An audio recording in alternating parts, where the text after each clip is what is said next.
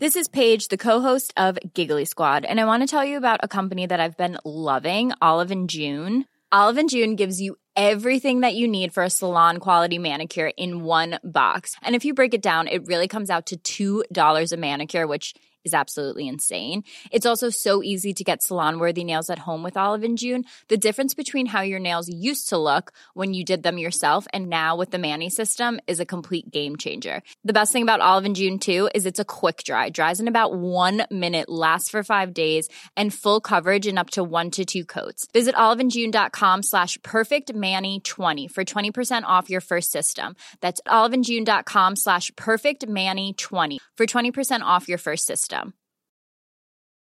It's that time of the year. Your vacation is coming up. You can already hear the beach waves, feel the warm breeze, relax, and think about work. You really, really want it all to work out while you're away. Monday.com gives you and the team that peace of mind. When all work is on one platform and everyone's in sync, things just flow wherever you are. Tap the banner to go to Monday.com. Wow. Nice. Yeah. What you're hearing are the sounds of people everywhere putting on Bombas socks, underwear, and t-shirts made from absurdly soft materials that feel like plush clouds. Yeah, that plush. And the best part? For every item you purchase, Bombas donates another to someone facing homelessness. Bombas. Big comfort for everyone. Go to bombas.com slash ACAST and use code ACAST for 20% off your first purchase. That's bombas.com slash ACAST. Code ACAST. Ja men hörni, då var det dags för ett nytt avsnitt av Nyans. Här i försommarvärmen. Och som vanligt lyssnar du på mig Paula. Mig Kajan. Och mig Hanna. Woop, woop. Då har vi inspelningen igång. Så ja, åklagaren kan väl börja ställa frågor. Ja, tack. Det här är Nyans, feministisk true crime med Kajan, Hanna och Paula.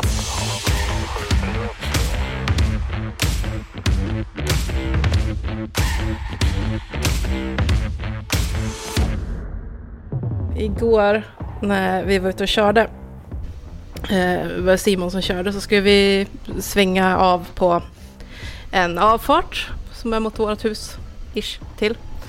Eh, och på den avfarten när vi kommer och börjar liksom bromsa ner för att kunna svänga så står det en cyklist och börjar skala en banan. Ja. Okej. Ja, och eh, ja, Simon bromsar in och börjar svänga och får ögonkontakt med den här cyklisten. Som inte släpper blicken. Oj. Han verkligen så här låser fast blicken i Simon och följer honom med blicken en lång bit, alltså sådär så att han börjar vända sig om på cykeln för att kunna fortsätta följa med blicken. Medan Alltså, han tar en jättetugga av sin banan. Men vad erotiskt. Vad fint. Men alltså vilket moment. Alltså det är ju sådana där vardagsmoments som man bara älskar. Alltså jag och Simon har skrattat åt det här sedan igår. Det var verkligen så här, man bara, vad, vad var det som ens hände där liksom? Det var, Jag tycker det låter helt underbart. det var så fantastiskt ögonblick. Gud, man vill leta upp den här personen och fråga, sån här sportkommentatorsfråga, hur, kändes det? Nej, det var laginsats vet du. Vill höra allt om hur, hur hen tänkte. Jag vill börja diskutera lite så här också med vett och etikett när man käkar banan. Ja. Men alltså banan är en problematisk frukt. Ja, och när man verkligen äter den som man gjorde liksom så med skala och så tar bett liksom över toppen. Oj. Eh, Så att han verkligen liksom börjar deepthroata den här bananen. Då är det lite så här, vad ska inte hålla flera sekunders långt ögonkontakt med någon medan man gör Alltså gud, vet ni vad jag kom på nu? Det här har jag inte tänkt på. Vet ni hur jag åt bananer förr? Jag skalade den som vanligt och höll den i handen. Och sen stoppade jag in hela halvan i munnen och med framtänderna drog jag av liksom det här yttre... Aha. Och så drog jag av och så vred jag på den och så gjorde jag så. Runt hela, så att den liksom... Så att det bara var det här liksom blöta kladdet inuti skalat.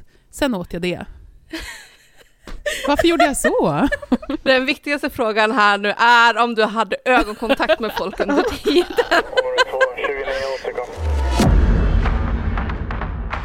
Nyans, feministisk true crime med Kajan, Hanna och Paula. Okej, vi kör igång. Idag så ska vi prata om sambomordet i Landskrona. Vi har vi kollar på en, eh, en FUP, delar förundersökningsprotokoll och till den här första gången någonsin i Nyans så har vi tre domar. Det har alltså gått hela vägen upp till HD, vilket vi tycker är superspännande förstås. Eh, så det blir en premiär här. Eh, en hel del artiklar och eh, snackisar kommer förstås Paula också gå in på lite sen. De två inblandade personerna som vi kommer prata om är brottsoffret som vi har gett namnet Jens och vi har förövaren som heter Victoria Prescott Ho.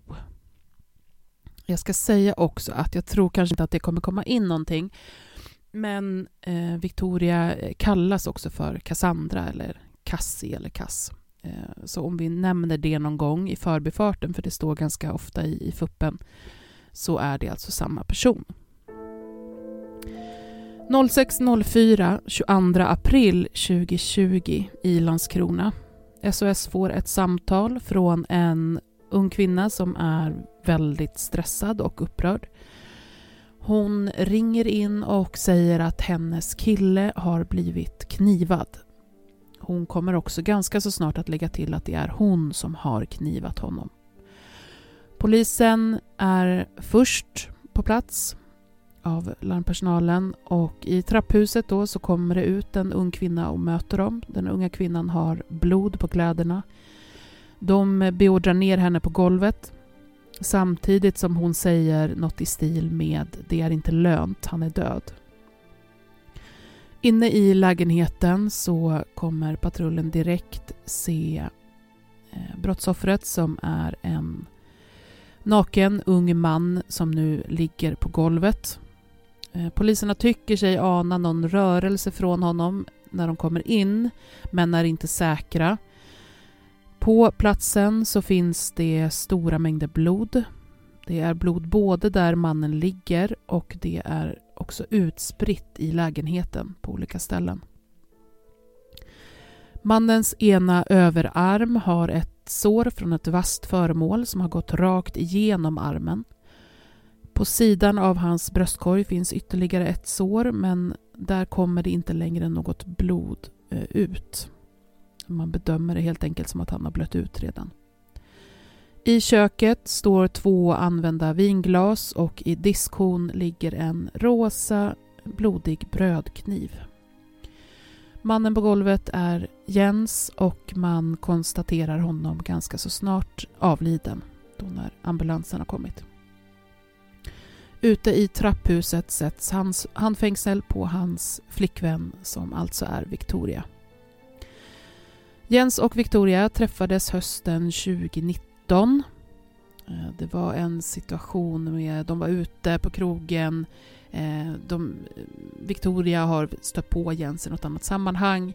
Nu ser hon honom stå och prata med polisen och han är ganska full. Och eh, hon och några kompisar går fram för att prata med dem och polisen ber dem ta hem Jens helt enkelt för att han är för full.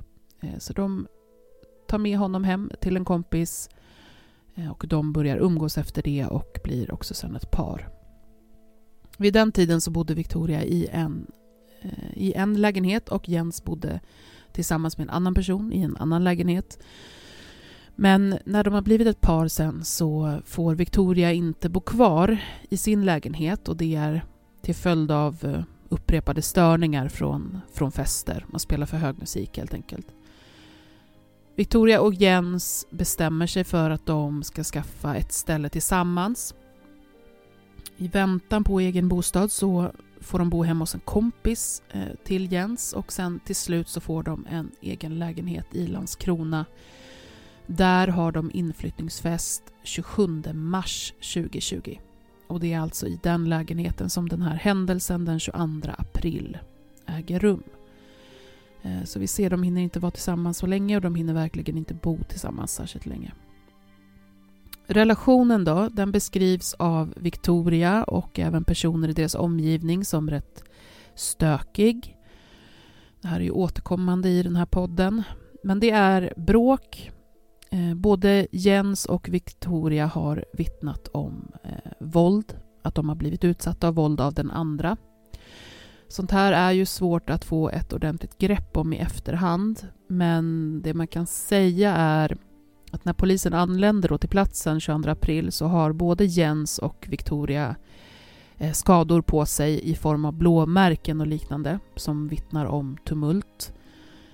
Ehm, det finns vittnen också som ehm, både vittnar om skador på Victoria och vittnar om skador på Jens eh, från tiden för deras relation. Då. Vid ett tillfälle till exempel så har Jens mamma blivit uppringd av Jens som säger att Victoria kommer att döda honom. Eh, mamman sätter sig och åker dit till lägenheten och när hon kommer dit så sitter Jens med, eh, i soffan med synliga skador, bland annat ett stort bitmärke. Victoria sitter i ett annat rum och eh, hon har inga synliga skador som mamman kan se. Mamman säger även att Victoria uppger att hon inte är skadad. Ehm, det finns också bilddokumentation från Jens som visar skador i ansiktet. Och man hittar, under utredningen så tittar man ju i de här personernas telefoner förstås. Och man hittar sms-konversationer. Och i den som man eh, visar upp då i fuppen framförallt eh, så pratas det mellan Jens och Victoria om det här våldet. Det är framförallt Victorias våld eh, som det pratas om eh, och då är det i form av eh, slag, att trycka mot ögonen och så vidare som kommer fram där. Men det kommer också fram att Victoria eh, fått märken på sin kropp av att Jens håller fast henne. Och I den konversationen som finns med i FUP eh, som rör det här så är det ska vi säga, det är Victoria som är den verbalt våldsamma i den konversationen.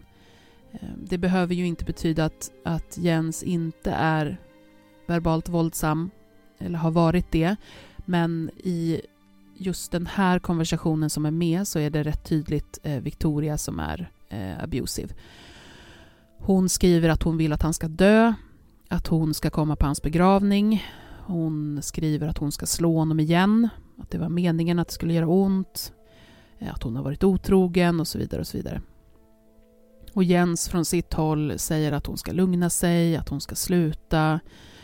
Han svarar liksom bara okej okay, eh, på, på sakerna hon skriver och reagerar inte på, eh, på vissa påhopp och sådär. Jens har av Victoria beskrivits som väldigt svartsjuk och kontrollerande och det finns också personer som vittnar om vissa delar av det. Till exempel så ville han att hon skulle ha kartfunktionen igång på sin mobil så att han kunde se var hon var och var hon rörde sig. Victoria å andra sidan har av Jens beskrivits som att hon kan få aggressionsutbrott när hon dricker. Eh, och det finns personer som vittnar om det också. Och då blir hon fysiskt och psykiskt våldsam och eh, kan inte besinna sig. Det finns även tidigare situationer där Jens och Victoria eh, har varit i bråk och där det har blivit liksom fysiska skador av det. Eh, en situation var ju där då när Jens mamma kommer dit, en annan är när han får delar av ett fiskespö i sin arm. Han har också sagt till en vän att han är rädd för att sova för att Victoria har sagt att hon ska döda honom när han sover. Eh, och och eh, att hon även har gett på sig honom när han har sovit förut. Bland annat försökt strypa honom. Rättsläkare konstaterar att Jens har blivit huggen med tandad kniv två gånger. Det ena hugget har som sagt gått rakt igenom överarmen. Och den, eh, det hugget har träffat på så sätt att den skadan i sig, om, om man inte får vård, skulle kunna innebära eh, livsfara på grund av att man blöder ut. Det andra hugget har gått in i bröstkorgen från sidan och har bland annat skadat lunga och hjärta. Kniven har gått in i en hjärtkammare. Och det är sårskadan i bröstkorgen som man bedömer är dödsorsaken på grund av den blödning som den har skapat. Den här skadan bedömer rättsläkaren har, bör ha gjort så att Jens tappat medvetande efter bara några få minuter och att han har avlidit efter ytterligare några minuter. Eh, det finns, det här kan vi prata om lite mer sen med blodbild och sånt där. Eh, vi sparar det helt och hållet. Eh, man kan också se att Jens har kokain och alkohol i kroppen. Även Victoria har druckit alkohol. Jens har en historia av att använda droger men ska ha slutat men nu har han alltså kokain i kroppen. Vi ska gå direkt in på vad Victoria menar har hänt den här tidiga morgonen. Och det här blir ju också, eftersom Jens är avliden, den utsaga som man har att gå efter och eh, kontrollera när det kommer till händelseförlopp. Det finns ingen annan person i lägenheten. Hon säger då att på kvällen den 21 april 2020 så är hon på det hotellet där hon jobbar. Hon har kontakt med Jens eh, som frågar var hon är men inte verkar tro på henne när hon berättar att det är där hon är. När hon får skjuts hem av en kompis eh, vid 21.30 och kommer hem så har Jens hällt upp två glas vin. Victoria menar att det är lite spänd stämning men att de börjar spela spel och eh, dricker. De dricker upp vinflaskan. Jens ställer fler frågor kring om hon verkligen har varit på hotellet. Och hon svarar att det, var, det hade hon och sen så vill han ha mer att dricka, menar Victoria. Så de åker iväg hem till en kompis till Jens och där får de med sig eh, whisky. På vägen hem tillbaka till lägenheten så stannar de och köper cola för att kunna ha och blanda med och så åker de hem och dricker mer. Vid 4-5-tiden på morgonen så mår Jens illa. Han går och kräks och han ropar till Victoria att han har kräkts blod. Det här är något som har hänt tidigare. Ehm, Jens har en njursjukdom men det är lite oklart om det är vad som beror på vad så att säga, men det finns med i bilden i alla fall. Victoria då tycker inte att han, eftersom han har kräkts blod här nu på tidig morgon, att han ska jobba dagen efter och eh, hon menar att hon säger till Jens att hon kan höra av sig till hans eh, kompis slash kollega och meddela det, att han inte ska jobba. Victoria uppger att det är nu som Jens blir väldigt svartsjuk. Han tror att det är någonting mellan henne och den här kompisen då som, som hon erbjuder sig att kontakta. De börjar tjafsa och skrika. Mm, de är nu i sovrummet. Victoria menar att Jens tar hennes telefon och går iväg med den och sen kommer han tillbaka utan den. Eh, och att han då under tiden har gömt både hennes telefon och eh, lägenhetsnycklarna som han behöver för att kunna komma ut från lägenheten. Så Victoria går ut i vardagsrummet för att titta efter dem. Hon säger att hon har fått nog av bråket. Hon tar en galge och slår sönder den mot väggen och hon slår även sönder en spegel. Och det säger hon är för att visa för Jens att hon inte orkar bråka mer.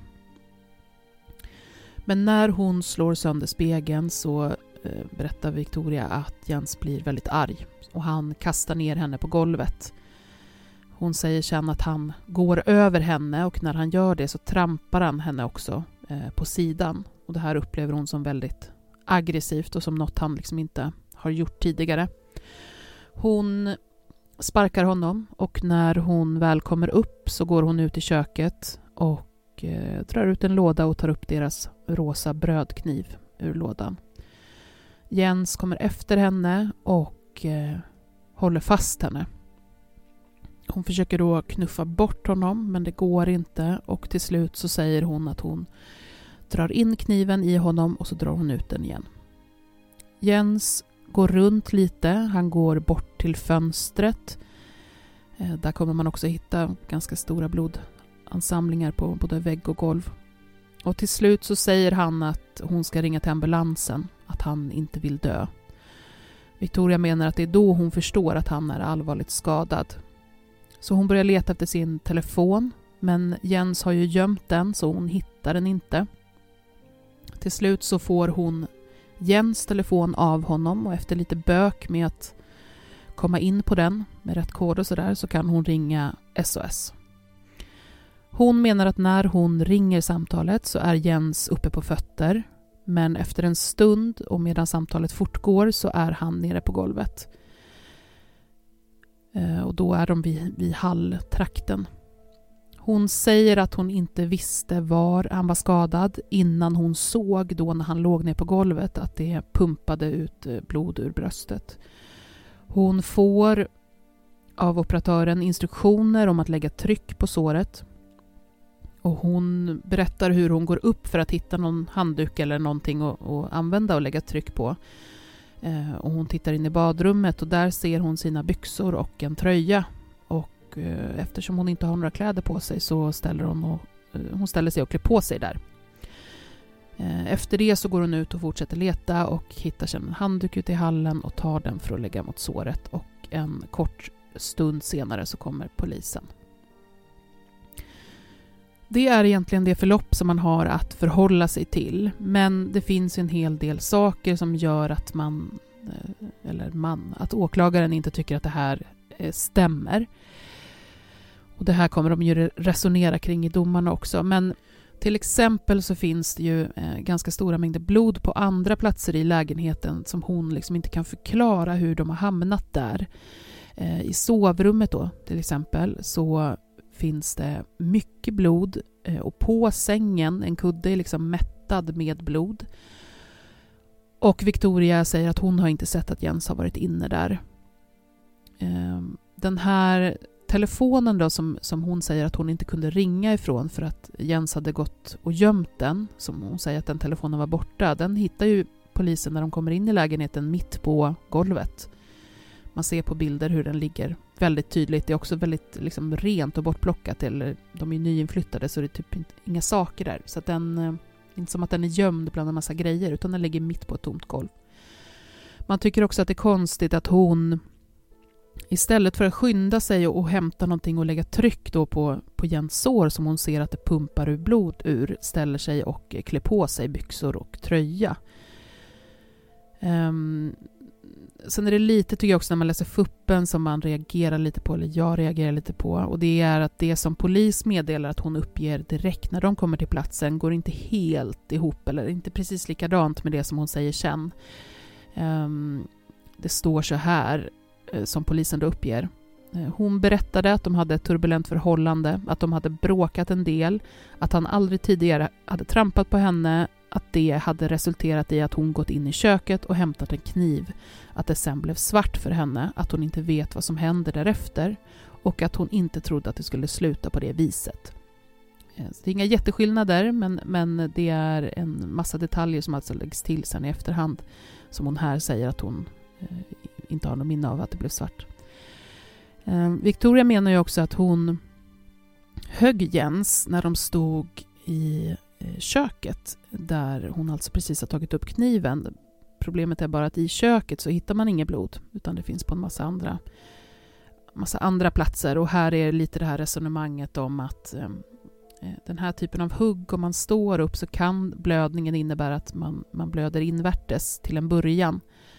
Och sen när det fylls på, eller vad man ska säga, så, så kan det komma ut. Så det kan vara en fördröjning i det där, men man tycker ändå att det är konstigt att det inte finns något blod i köket. Det krävs också, eh, jag tänker att alla vet hur en sån här brödkniv ser ut. Alla har sån hemma och eh, det krävs en hel del kraft för att kunna hugga så som hon gör, med dels då rakt över en överarm och eh, djupt in i, i bröstkorgen med den här brödkniven. Och det här kan hon inte heller riktigt redogöra för att hon skulle ha tagit i med den kraften och hon minns inte heller att hon har huggit två gånger trots att det var två olika skador på kroppen. Hon menar att hon har huggit en gång. Ehm, så det är egentligen de här sakerna som man rör sig kring mest under, eh, under utredningen och som hon får försöka förklara och stå till svars för. Men jag tänker att jag behöver inte äh, prata något mer om det här nu, utan det kommer komma upp. Vi har som sagt tre domar, så att det kommer finnas möjlighet att diskutera det här mer. Så Hanna Banana, varsågod. Område 2, 29 återkom. Nyans, feministisk true crime med Kajan, Hanna och Paula. Jag tyckte det är super, super spännande att vi får tre domar. Det, det har vi ju inte haft innan. Så det var ju väldigt intressant. Sen så en så första notering som är att det är ganska olika tyngd i, alltså domstolarna lägger fokus på lite olika grejer kan man väl säga. Eh, framförallt HD som fokuserar på en helt egen sak. Men det tar vi när det kommer. Men Victoria åtalas såklart för det här eh, i tingsrätten för mord. Hon erkänner att hon dödat Jens, men hon menar att hon inte haft avsikt att han skulle dö och att det därför borde klassas som dråp enligt henne. Och den bevisningen som vi har, vi har larmsamtal, vi har hennes erkännande, att det var hon då som genomförde handlingen, vi har brottsplatsundersökning och att det finns blod på massa ställen i lägenheten och obduktionsprotokoll och så vidare och så vidare. Kajan har redan varit inne på att Victoria blev misshandlad vid Jens den aktuella natten och att Eh, hon, hon har också dokumenterade skador på kroppen och det här är en omständighet som jag kommer komma tillbaka på, men det är bra att bara uppmärksamma det redan nu. Man kan väl säga så här, i tingsrättet så är den första stora frågan, hur har det här gått till? Är det så som Victoria påstår eller har det gått till så som åklagaren påstår? Och åklagaren påstår att, att åtminstone ett av knivhuggen, för det första så påstår åklagaren att det är två knivhugg och sen att ett utav dem har skett i sovrummet. Och det här har ju jättestor betydelse för huruvida hon ska dömas för brottet överhuvudtaget, huruvida det ska vara dråp eller mord och vilket straff. Så att det här, är, det här måste vi utreda till att börja med. Och som Kajan redan varit inne på så finns det ju många saker i Victorias berättelse som gör att ja, man känner sig lite tveksam. Framförallt det här med att det finns inte blod i köket och det finns massa blod i sängen. Och hur går det här ihop? Men eftersom att det inte finns andra vittnen så säger man så här att det är Victorias berättelse som kommer ligga till grund för den här domen så tillvida att den inte blir motbevisad. Och det som tingsrätten egentligen fäster mest avsikt vid är just det här faktumet att blodet kan samlas i kroppen och att det därför inte är uteslutet att eh, Jens skulle ha gått eh, till sängen och där, att det skulle börja pumpas ut där. Och det är därför de säger att, ja men okej, vi kommer gå på eh, Victorias berättelse. Men då är då nästa fråga, har hon haft uppsåt till att döda Jens eller inte. Och då säger tingsrätten så här. Utredningen ger inte stöd för slutsatsen att Victorias avsikt med knivhuggen var att beröva Jens livet. Inte heller finns det stöd för slutsatsen att Victoria uppfattade det som en säker eller praktiskt taget oundviklig följd att Jens skulle avlida till följd av knivhuggen. Victoria har emellertid med icke ringa kraft, det vill säga hon har, det krävs mycket kraft. Huggit en brödkniv kniv in i vänstra delen av bröstkorgen där det finns vitala organ. Sådant våld är typiskt sett livsfarligt. Det har, det har eh, därmed funnits en avsevärd risk för att Jens skulle dö på grund av våldets utövning. Denna risk har varit uppenbar även för Victoria. Detta har inte avhållit henne från att utdela knivhuggen utan har dessutom utdelat ytterligare knivhugg, vilket gick igenom den vänstra överarmen. Enligt tingsrättens mening är det ställt utom rimligt tvivel att Victoria i gärningsögonblicket var likgiltig till att Jens skulle dö. Hon har därför haft uppsåt och åtalet är styrkt. Jag tycker egentligen att tingsrättsdomen är den minst intressanta. De resonerar mycket mer i, i hovrättsdomen. Men det är i alla fall, det, det, hon, hon, eh, hon döms för mord i tingsrätten och tingsrätten menar att det finns varken försvårande eller förmildrande omständigheter och därför ska det bli 16 års fängelse, vilket hon döms till. Och 16 år, som vi har varit inne på, är ju liksom plus minus noll. Så att det är där liksom utgångspunkten är. Men det här överklagas till hovrätten och Victor, det är Victoria som överklagade och vill att åtalet ska ogillas i första hand, det vill säga att man säger att hon ska frias och i andra hand ska hon dömas för dråp och straffet ska mildras. I hovrätten så preciserar Victoria sin inställning och hävdar även nödvärn. Jag tror att hon har säkert gjort det på något sätt även i, i tingsrätten men att det inte riktigt framgår av domen. Men hon gör det mer tydligt i hovrätten. Eh, och just det här med huruvida ett av knivhuggen har utdelats i sängen har ju väldigt stor betydelse för om det är en nödvärnssituation eller inte. Och då har vi det här med eh, blodbilden, så jag tänkte vi, vi tar den grejen. För att det, det, det hovrätten går igenom det här, det är lite rörigt men jag ska försöka. Det finns inte blod i, de har till och med en bild på lägenheten för att liksom förklara. Det finns inte blod i köket, det finns blod i vardagsrummet, det finns blod i hallen och det finns blod i sovrummet. Det som det finns stöd för, vänta nu ska vi se att jag säger rätt. Blodbilden ger stöd för att han själv skulle ha, att han själv skulle ha blivit förflyttat sig ut till hallen. Men hur blodet har påträffats talar emot det faktum att han skulle ha blött när han gick in i sovrummet, enligt hovrätten. Så att man kan ju se på liksom sättet blod har droppat, så det finns stöd för att det ser ut på blodet som att han själv har gått från sovrummet ut i hallen. Men det finns inte, man kan liksom inte se att han skulle ha gått in i sovrummet när han redan blödde. Vilket får en såklart att tro att ett av knivhuggen har skett i sovrummet.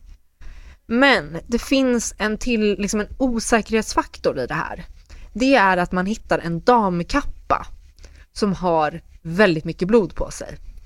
Och det man menar är att Jens skulle kunna ha tagit på sig den här damkappan. Och för så som blodet är så ser det ut som att det är han som har tagit på sig den.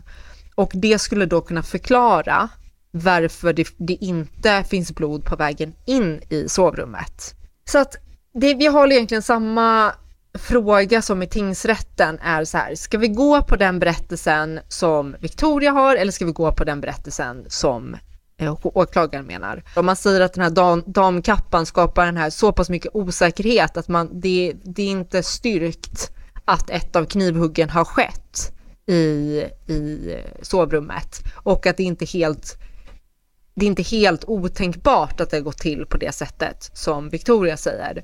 Och med tanke på att det är ett högt ställt beviskrav i, i brottmål och att det är ju inte, Victoria ska ju inte i första hand bevisa sin oskuld utan det är ju åklagaren som ska bevisa att det går till på ett visst sätt. Eh, sen kan ju bevisbördan flytta sig, eh, att man liksom får motbevisa om, om, om, man upp, om åklagaren uppnår eh, beviskravet. Men här så gör man inte det utan man, man går på det som Victoria säger. Eh, eftersom att det inte går att utesluta. Men då har man då frågan, okej, okay, det är så som Victoria beskrev det, det är det man kommer gå på. Har det varit en nödvärnssituation? Och det säger tingsrätten att nej, även hovrätten. blivit utsatt för, vad sa du? Hovrätten. Ja, hovrätten, mm. förlåt. Eh, att även fast hon har blivit utsatt för våld enligt henne och, och det, hon har skador som det framgår, eh, så, så det har inte varit en nödvärnssituation utifrån det hon har beskrivit. Eh, och hon, hon kommer därför fällas för ansvar, eh, till ansvar för det här. Eh, särskilt det fall att det, eftersom att det har varit två knivhugg och inte ett. Eftersom att han har, även fast hon säger att nej men jag, jag, jag bara hugg en gång, så har han ju två hugg på sig. Eh, och det, det går inte ihop med att det skulle vara en nödvändig situation. Så att hon, hon döms för likhetsuppsåt eh, och får samma straff som i tingsrätten. Nu kommer vi till Högsta domstolen. Det är nästan lite ovant att ta, ta de orden i munnen mm. i den här podden. Eh, målet överklagas till HD eh, och HD tar ju normalt bara upp mål när det krävs vägledning, där, när, när det är oklart vad som egentligen gäller. Eller som till exempel i Snippa-domen, de har hävdat att det har varit rättegångsfel. Men, men huvudsaken är väl just det här, de ska vägleda. Vad, hur, vad innebär juridik, vad innebär lagen egentligen i praktiken? Och då söker man prövningstillstånd och det får de. Eh, och i det här fallet så är det inte, de, det, det HD tar upp är inte huruvida brottet har begåtts eller inte. Utan det som Högsta domstolen ska ta ställning till är strafflängden Eh, vad ska hon ha för straff? Hur långt ska fängelsestraffet vara? Och något som kallas för billighetsskäl. Eh, och hur man liksom ska se på de här billighetsskälen. Och billighetsskäl är typ om särskilda omständigheter som gör att straffet kan sänkas Eh, men som går utöver förmildrande omständigheter. För man har ju förmildrande omständigheter som är exempelvis ett kraftigt provocerande beteende av offret eller allvarlig psykisk störning eller nödvärnssituation som går överstyr. Det kan vara förmildrande omständigheter. Men exempel på billighetsskäl är mer saker som hög ålder, alltså att gärningspersonen har väldigt hög ålder, dålig hälsa, att man har blivit allvarligt skadad i samband med brottet och så vidare. Så att det är liksom eh, en and, som, liksom andra typer av grejer. Eh, åklagarmyndigheten säger så här. Billighetsskäl avser omständigheter som är hänförliga till gärningsmannens personliga situation, andra följdverkningar av brottet eller omständigheter som har inträffat efter brottet. Tanken bakom straff, strafflindring på grund av billighetsskäl är att det vid sidan av straffvärdet finns en rad olika omständigheter som inte hänför sig till brottet men som det i det enskilda fallet skulle, eh, skulle vara rättfärdigt att inte beakta vid påföljdsbestämningen. Det blir liksom som en liten eh, säkerhetsventil för när, när straff kan bli liksom orimliga kan man väl säga. Och eh, det här är ju lite luddigt och flummigt med vad egentligen det betyder. Så att ja, Högsta domstolen ska ge oss lite mer förklaringar. Det finns flera grejer med den här domen som klargörs och då har vi bland annat det här med barn som förlorar sina föräldrar i dödligt våld. För det låg nämligen till så att Jens hade en son som då såklart förlorade sin pappa. Och det här vill riksåklagaren att det ska ses som en försvårande omständighet i det här fallet. Men det säger HD att det kommer det inte göra för det lagen tar sikte på är barn som har varit närvarande när våldet har utövats. Eller barn som har eh, själva, liksom, det, det, har begåtts mot dem. Eh, så att det kan inte utsträckas till att omfatta alla brott eh, där ett barns närstående blir drabbad. Så det är inte aktuellt i det här fallet. Men när vi ändå är inne på det här barnspåret så ligger det nämligen till så att Victoria eh, upptäcker att hon är gravid och föder ett barn. Hon föder alltså Jens eh, och hennes barn i häktet. Och hon får lämna bort barnet, eller barnet blir omhändertaget direkt efter födseln. Och det här menar hon på att det här jag borde göra, det faktum att hon behöver lämna bort barnet, borde vara en omständighet, ett sånt här billighetsskäl som gör att hon borde få sitt straff reducerat. Och det här säger Högsta domstolen att japp, så eh, ligger det till. Hon får ett års reducering på sitt straff på grund av att hon sitter i fängelse och därför behöver hon lämna bort sitt barn. Man går inte in och pratar någonting om huruvida det är lämpligt att hon eh, har, tar, hand om sitt barn eh, när hon har dödat barnets andra förälder. Men hon får ett års eh, reducering på straffet och vi kan diskutera det här mer alldeles strax. Sen får hon också två års reducering eh, på straffet på grund av att hon omedelbart efter mordet påkallade hjälp. Hon erkände direkt. Det dödliga våldet var hastigt och att Jens skulle ha varit kontrollerande och utövat visst våld mot henne de här grejerna tillsammans gör att dels har man det här billighetsskälet med, med graviditeten och sen de här andra sakerna som jag precis tog upp som man ser som förmildrande omständigheter. Så att domen sänks från 16 till 13 års fängelse. Och både eh, tingsrätten och eh, hovrätten menade ju på att det inte var förmildrande omständigheter i det här fallet. Men det säger högsta domstolen att jo, det var förmildrande och dessutom har vi det här billighetsskälet. Så det landar på 13 års fängelse för mord. Men vad tycker du, Hanna? Jag, min känsla är att de är väldigt eh, snälla mot henne. Yeah. Att, att hon får ett väldigt milt straff. Och jag känner mig tveksam till att hade det varit omvända könsroller, eh, att hon, det hade varit en man som hade mördat en kvinna, då hade ju antagligen Eh, hela, alla varit i uppror över 13 års fängelse för ett mord på en kvinna. Eh, och sen så, ja det är väl det jag tänker. Mm. Eh, jag tycker det känns väldigt konstigt med att hon får ett förmildrat straff för att hon födde ett, eller för att hon fick lämna bort sitt barn. Eh, för att hon sitter i fängelse för att hon, för alltså nu, nu måste vi bara, premissen är att hon, hon är dömd för mord, så att det är liksom min utgångspunkt, att det, hon har begått det här mordet. Mm. Mm. Det är inte dråp utan det är ett mord och jag tycker det känns väldigt konstigt, alltså nu, utan att riktigt ha tänkt igenom det här nu, 100%, mm. men jag tycker att det känns konstigt att hon skulle få ett mildare straff för att hon är en unfit parent, för att hon sitter i fängelse för att ha mördat den andra föräldern. Fattar ni vad jag menar? Ja. Även fast de inte prövar ju inte frågan huruvida hon är lämplig som förälder eller inte, men vi vet ju att om man bara kollar på typ hela feminist-Sverige så tycker ju alla att ja, så fort att man ska döma ut de föräldrarna. Och jag, kan, jag, jag håller med att har man mördat den andra föräldern så är det en ganska stark indikator på att man inte är lämplig som förälder. Mm. Nyans, feministisk true crime med Kajan, Hanna och Paula.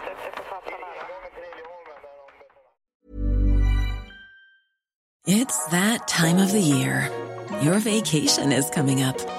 You can already hear the beach waves, feel the warm breeze, relax and think about work. You really, really want it all to work out while you're away. Monday.com gives you and the team that peace of mind. When all work is on one platform and everyone's in sync, things just flow wherever you are. Tap the banner to go to Monday.com. Hey, it's Ryan Reynolds, and I'm here with Keith, co star of my upcoming film, If, only in theaters, May 17th. Do you want to tell people the big news? All right, I'll do. Sign up now and you'll get unlimited for $15 a month in six months of Paramount Plus Essential Plan on us. Mintmobile.com slash switch. Upfront payment of $45 equivalent to $15 per month. Unlimited over 40 gigabytes per month. Face lower speeds. Videos at 480p. Active Mint customers by 531.24 get six months of Paramount Plus Essential Plan. Auto renews after six months. Offer ends May 31st, 2024. Separate Paramount Plus registration required. Terms and conditions apply if rated PG.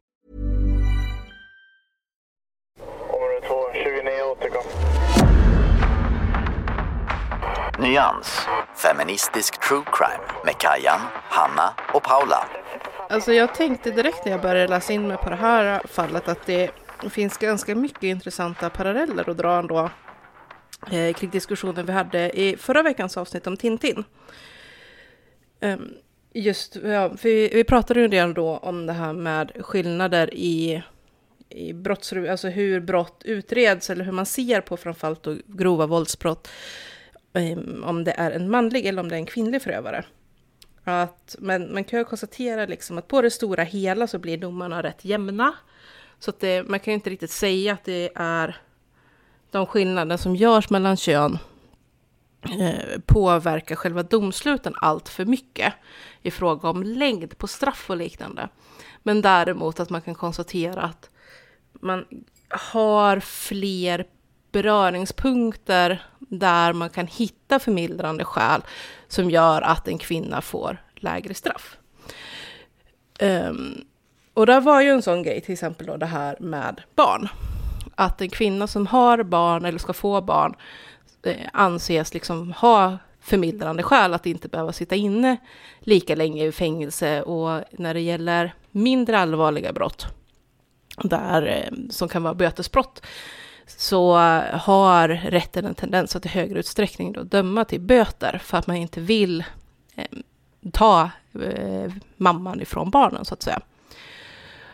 Och eh, när det kommer till det, just det här fallet och domen så ja, jag kikade dels på Flashback men också i någon sån här mansrättsgrupp. Man kan väl lugnt säga att mansrättsaktivisterna gick bananas över den här domen. Jag menar på att det här visar det liksom på att vi egentligen inte alls lever i något patriarkat utan i ett matriarkat där eh, det, det finns lagstadgade eh, skillnader till kvinnors fördelar.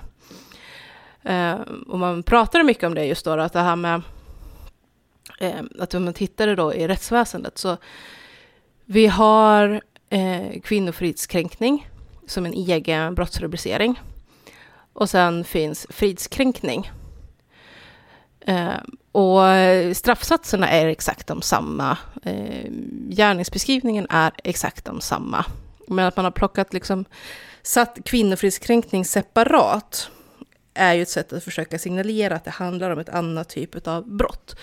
En typ av grövre brott. Men, men också då i det här att det finns inskrivet liksom att man ska ta hänsyn till eh, första året egentligen efter en förlossning. Ifall en kvinna mördar någon. Eh, framförallt om det är någon i familjen eller, och i synnerhet barnet. Att man då menar på att ja, men då kan det handla om förlossningspsykos eller svår förlossningsdepression eller liknande och att det helt enkelt handlar om hormonsvängningar och liknande på grund av graviditet och förlossning. Eh, och att man då ska ha, räkna in det som en förmildrande omständighet vid, vid grova brott. Eh, Medan någonting liknande finns ju då inte för män. Och det här har ju varit liksom en långtgående diskussion från olika mansrättsaktivister liksom om hur kvinnor därför får fördelar i rättsväsendet och männen eh, nackdelar. Medan kvinnor och sin, alltså många feministiska kvinnor då å sin sida hävdar att det är omvänt, att kvinnorna absolut inte har några fördelar i rättsväsendet, snarare tvärtom. Och eh, att den här eh, typen av lag där man tar hänsyn till graviditet eller barn helt enkelt handlar om att vikta för biologiska förutsättningar och att biologin inte är rättvis, helt enkelt. Eh, lite, lite, liknande som att kvinnor kan göra en abort oavsett eh, vad pappa eller ja, eh, mannen som har varit inblandad i att göra en graviditet tycker om saken. Men en man kan inte göra en abort ifall kvinnan inte vill behålla barnet. Att, det, ja, att våra kroppar funkar olika och eh, det behöver juridiken också ta hänsyn till, ungefär så. Och jag kan hålla med om det till viss del. Eh, just när det kommer till till exempel då en svår förlossningspsykos som leder till eh, ett våldsamt beteende mot barn eller folk runt eh, kvinnan. Däremot så kan jag känna att i ett fall som det här så blir det ju väldigt intressant utifrån det som Hanna var inne på, just det här med att man liksom vill ja, men så hårt driver den här grejen nu, att har den ena föräldern varit våldsam, eh, eventuellt och till och med dödligt våldsam mot barnets andra förälder, så ska man vara avskriven som förälder för all framtid. Eh, så känner jag som att det blir, det blir intressanta grejer då, om man samtidigt sitter på det här fallet och viktar in liksom att ja, men plötsligt är är det tvärsom, för att det var en kvinna som blev dömd, att nu är det plötsligt inte så att hon ska avskrivas som förälder för all framtid, Eh, är en jättekass förälder eller sådär, utan nej, nu ska man plötsligt ta hänsyn till det, att det måste ha varit jobbigt för henne att inte få behålla barnet. Vilket ju är ganska självklart till, sett till omständigheten att hon inte kommer kunna ha kvar barnet hos sig i, i fängelse i åtta år. Um, så då, men då ser man det som att ja, men det är jättejobbigt för henne och därför ska det vara ett lägre straff. Men jag har aldrig sett en man får sänkt straff med hänvisning till att ja, men nu blir han av med sitt barn. Och det måste vara jättejobbigt för honom, så därför borde han få sänkt straff. Aldrig. Och faktum var ju som sagt, när det här ändå hände så var ju hon väldigt tidigt i graviditeten, så pass tidigt att hon inte ens visste att hon var gravid. Så det går ju inte heller skylla på att hon på något sätt agerade utifrån att hon ville skydda barn. Alltså hade hon varit lite mer höggravid eller liknande så hade man ju kunnat trycka på det då att menar, om han då stampar henne på magen och sådär att hon ville försöka skydda sitt barn och därför agerade någon form av självförsvar. Men det fanns ju inte här för hon visste inte att hon var gravid. Det visste hon först senare. Så det går inte att skylla på det heller, utan det är verkligen bara det här att nej, men det måste vara jobbigt för henne att inte få behålla barnet, därför ska hon få sänkt straff. Men man skulle aldrig resonera så om en man. Nej. Och då tänker det, det gör, för mig skaver det. Det ja. skaver med och, den här ja, domen. Då tänker jag, då sitter det säkert folk som så här bara, men ja, det är så där män säger hela tiden att ja, hade det varit en man i den här situationen så hade det inte varit likadant och då hade det låtit annorlunda och sånt. Men, men grejen är ju att det, det är ju när man sitter på de här, nu tänkte jag säga höga hästar, det var onödigt drygt. Ehm, eller?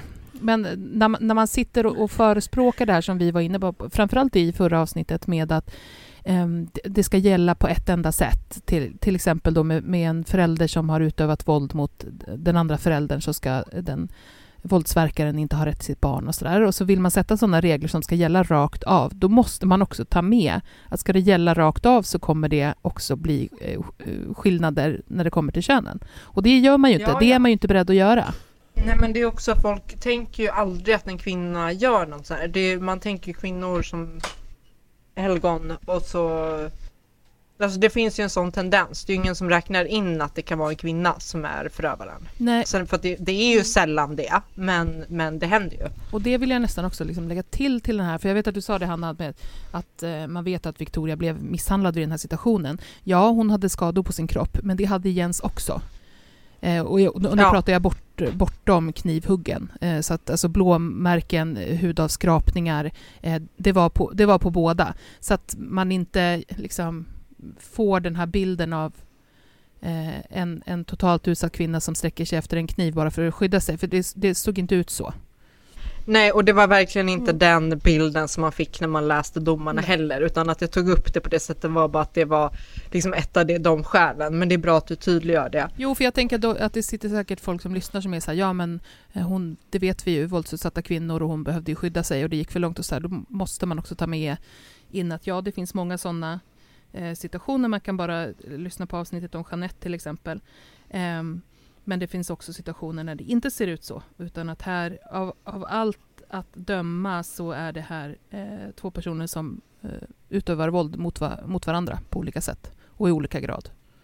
Och det finns ju forskning som ju är väldigt eh, populär bland just mansrättsaktivister och antifeminister och väldigt icke-populär bland feminister utav just den anledningen att både svensk forskning och internationell forskning har ju visat att i våldsamma relationer så är det inte alls speciellt ovanligt att våldet går i båda riktningar.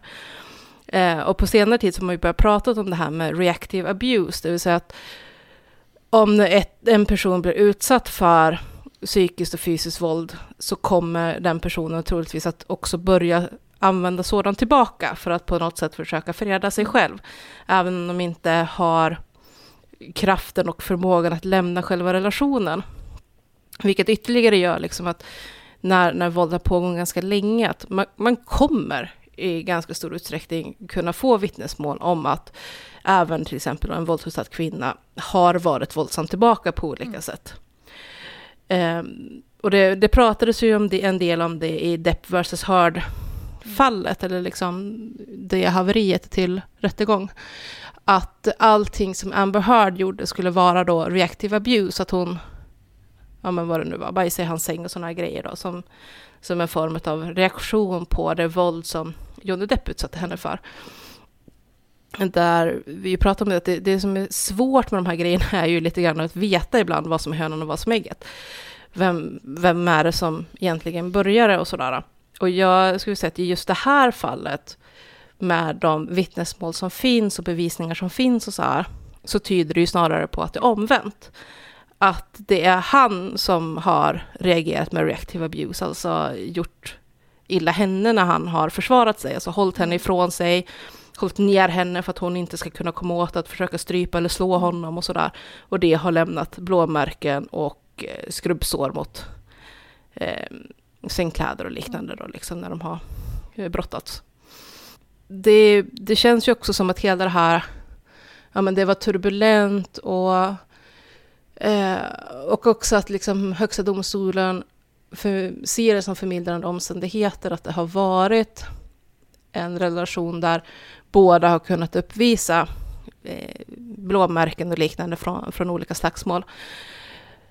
Det, det blir så tydligt att man vill inte se en man som bara ett offer i en sån här grej. Utan man faktiskt tar fasta på de små eh, smulor som finns av att kunna säga att jo, men han var nog ganska medskyldig ändå. För att då blir det ju lite som det du, du sa Hanna, att man, man kan sänka eller se det som en förmildrande omständighet att offret har varit väldigt provo provocerande att man liksom kan, kan skylla lite på det, att ja, men han provocerar fram det här genom att också vara våldsam. Eh, det har däremot inte någonting med kön att göra på något sätt, för det är också väldigt, väldigt vanligt i fall där det är en man som har slagit en kvinna sönder och samman, att man skyller på sådana saker som att hon, hon provocerade fram. Jag kommer ihåg för några år sedan så var det ett jätteuppmärksammat fall till exempel med en polis eh, som eh, blev dömd för att han hade krossat käken på sin sambo och hävdade liksom att hon hade provocerat genom att inte sänka volymen på ja. radion. Eh, så, så det är någonting man ganska ofta försöker använda, speciellt när det är våld i nära relationer. Alltså även om man har granskat misshandelsfall mot barn, eh, varför föräldrar har slagit sina barn, så återkommer det också väldigt mycket, liksom, att man menar på att barnen provocerade fram det genom att inte lyda sina föräldrar och till sist så gick våldet överstyr. Det är så viktigt och, och det är också en stor eh, punkt med att ta upp det här fallet och fall som det, att eh, vi måste kunna prata om de här bitarna samtidigt som vi säger att mäns våld mot kvinnor är en eh, reell verklighet för otroligt många. Eh, och, att vi ser jätteskillnader i vilka som oftast blir utsatta. Eh, så, så, finns det, det finns sådana här fall och de måste man kunna liksom, ta i för vad de är utan att de ska åka med på någonting. Alltså jag tänker precis som det du var inne på Kajan, att att en anledning till att ändå liksom trycka på de här grejerna när man kommer med de snabba enkla lösningarna är ju för att påminna om att det, det kommer drabba även mm. i sådana här fall. Och säg nu då att det faktiskt verkligen skulle vara ett fall av reactive abuse, att hon bara har reagerat på hans våld.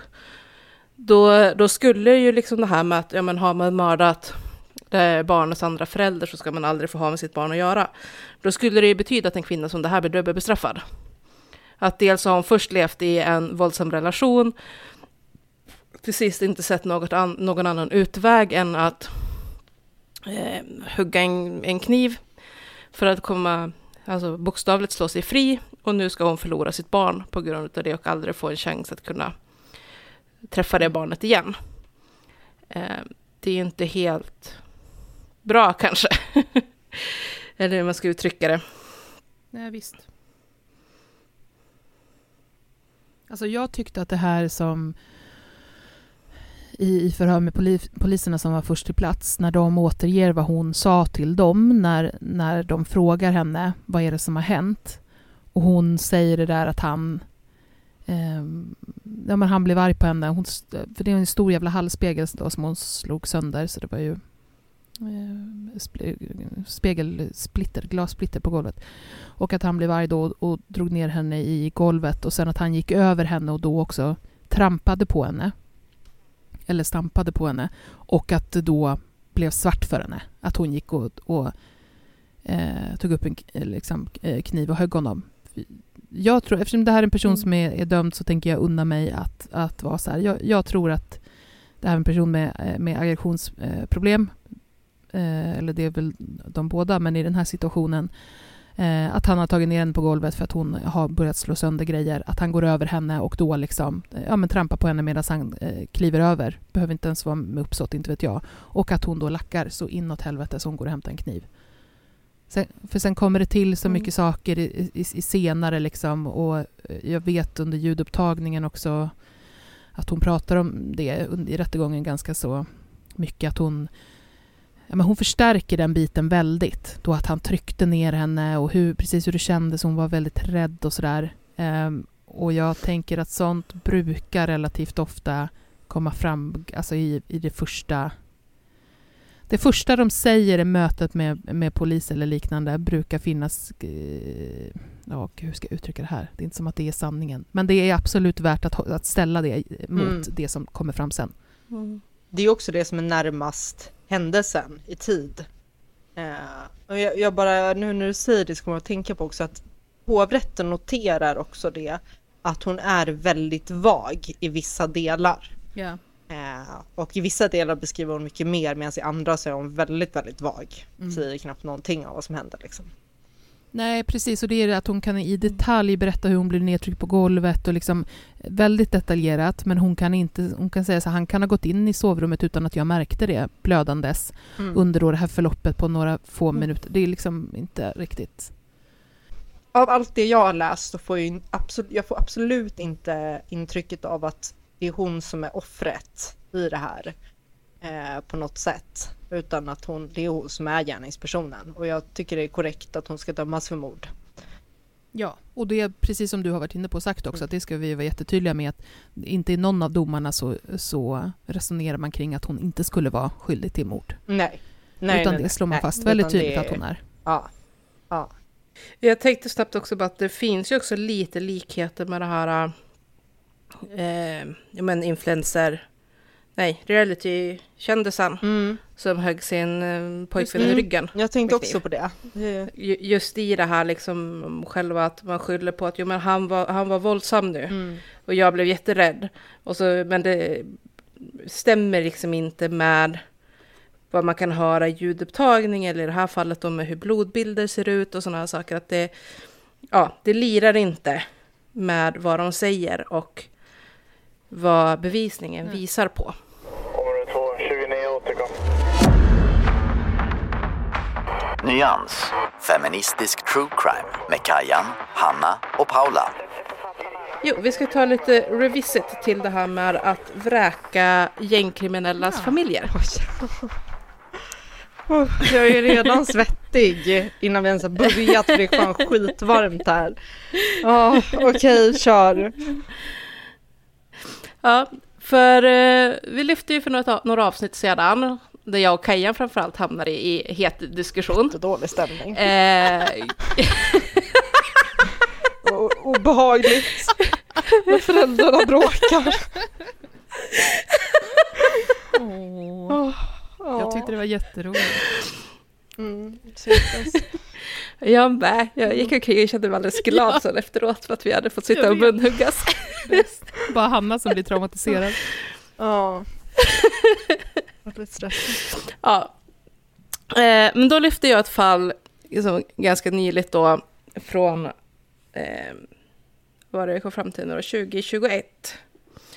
Där en eh, kille hade gått ut ur sin lägenhet och skjutit mot två personer som stod på innergården. Och där han då senare har blivit dömd för den här skottlossningen. Men också att hans då yngre syskon och föräldrar blev vräkta ifrån den här lägenheten med hänvisning till då att hans gängkriminella verksamhet eh, då hade inneburit fara för grannarna. Eh, och nu hade det gått ganska högt upp i det här man hade ändå liksom bestämt att jo, men det, det var rätt att vräka den här familjen. Men nu kommer det ifrån då Malmö istället, för det här skottlossningen som vi pratade om tidigare var ju i Stockholm. Och eh, från början av året så eh, har Svea hovrätt slagit fast att en familj ska få bo kvar. Eh, och i det här fallet så är det då föräldrar som har två stycken söner som båda är kopplade till gängkriminalitet. Och de bor i ett hyreshus i Limhamn.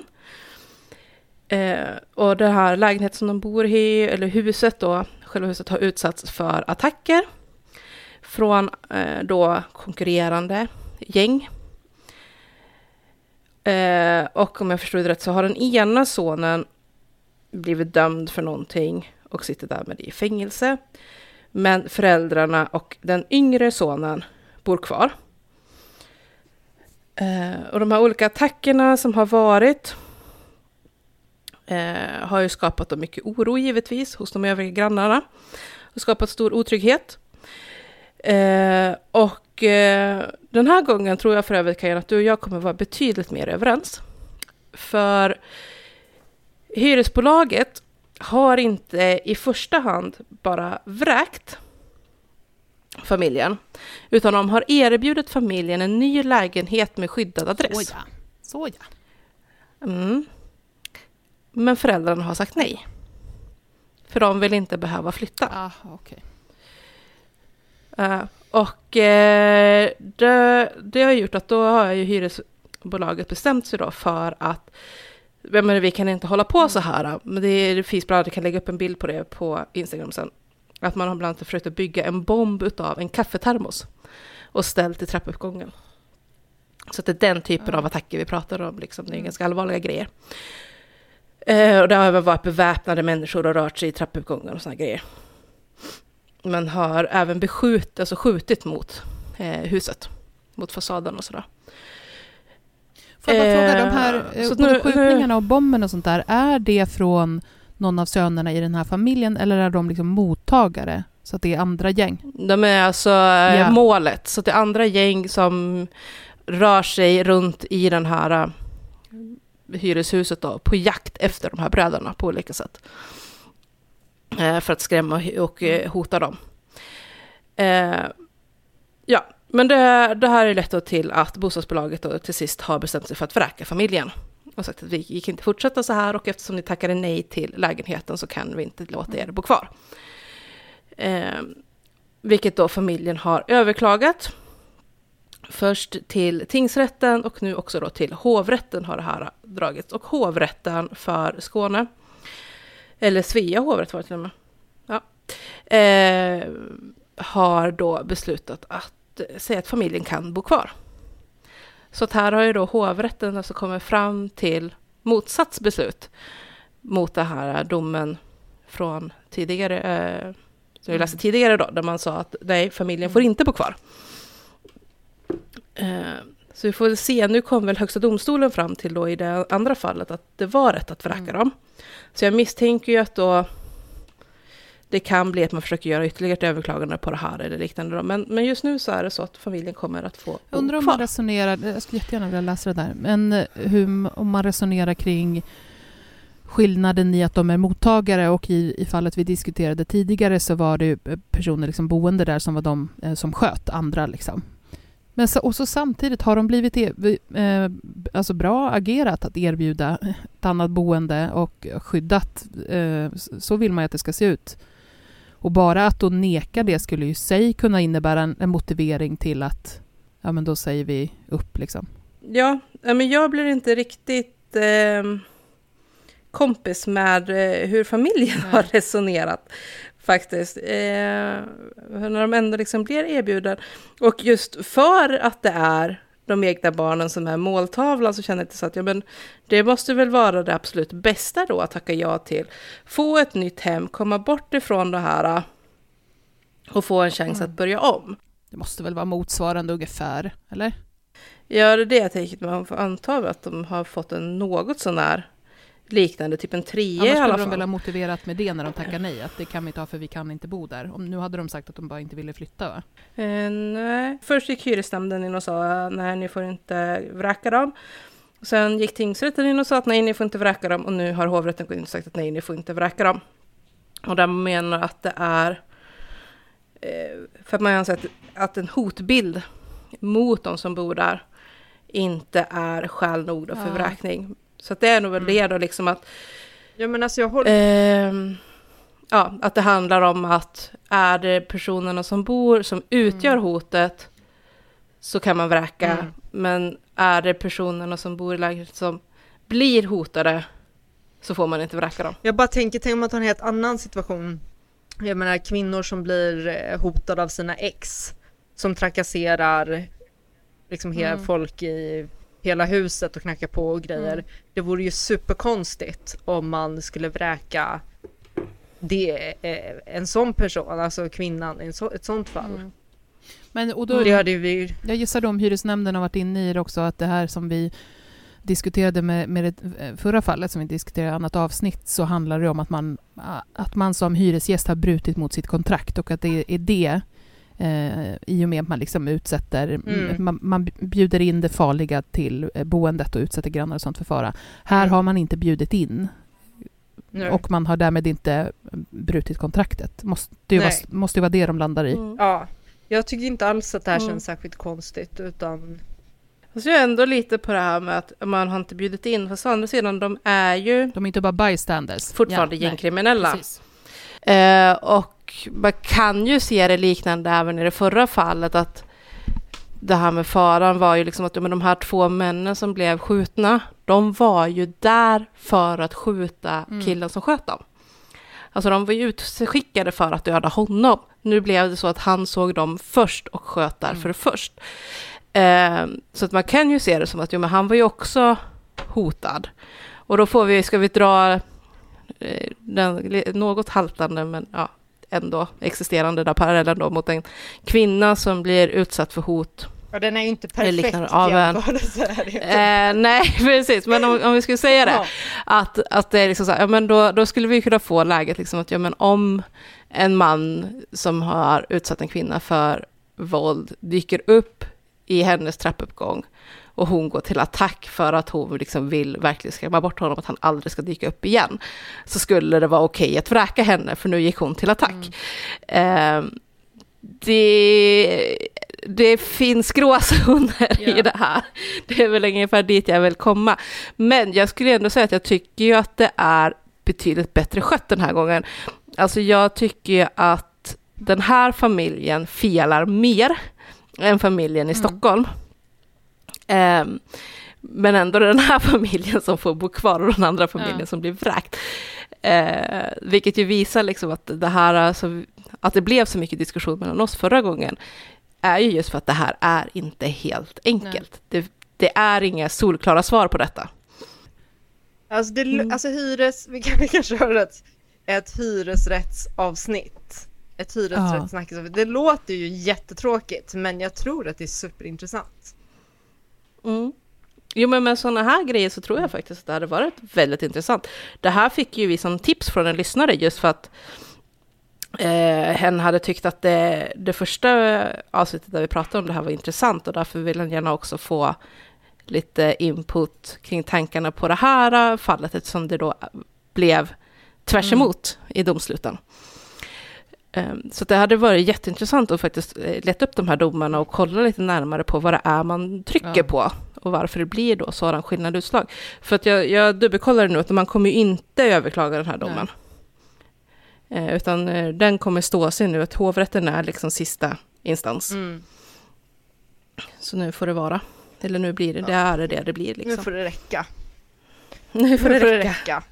Ja, men jag röstar för, eh, jag tycker det är superintressant, både med juridik, det kan ju vara superspännande juridik kring sånt här, och sånt som folk verkligen inte har koll på, som jag absolut inte har koll på, eh, men som ligger i någon slags allmänintresse att man bör ha lite mer koll på. Och sen också när Mm. vi, vi rör oss ju kring, har vi inte tagit upp något sånt fall riktigt direkt, men, men gängkriminalitet och det lär vi ju göra. Och Mm. att också då prata om Mm. om andra konsekvenser av det utifrån det här perspektivet är ju superspännande. Eh. Mm. Jo, men jag tänker alltså att det, det här, även om liknelsen mot en, en misshandlad kvinna haltar lite grann, så är den inte helt off. För jag vet att det finns fall med kvinnor som har blivit vräkta just på grund av att de har blivit utsatta för våld. Mm. För man menar på då att det har skapat en otrygg stämning eller att de har varit för högljudda för att det har varit för mycket skrik Alltså, i lägenheten. alltså, så de har blivit vräkt för att det har varit för mycket skrik. Eh, Ja, och precis som att det också finns eh, liksom småbarnsföräldrar som har blivit vräkt för att de har haft barn med kolik som har skrikit för mycket på nätterna. Det känns så... Det är ganska intressant med det här, hur, hur långt kan man egentligen dra de här grejerna om att man inte får störa sina grannar eller vara jobbig för sin omgivning när man Ja, bor visst. i lägenhet. Alltså det är mm, jätteintressanta grejer.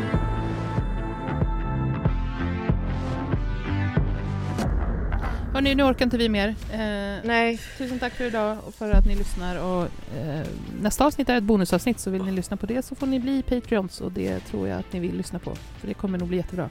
Puss och kram, tack och hej! Hej hej! Puss, hej.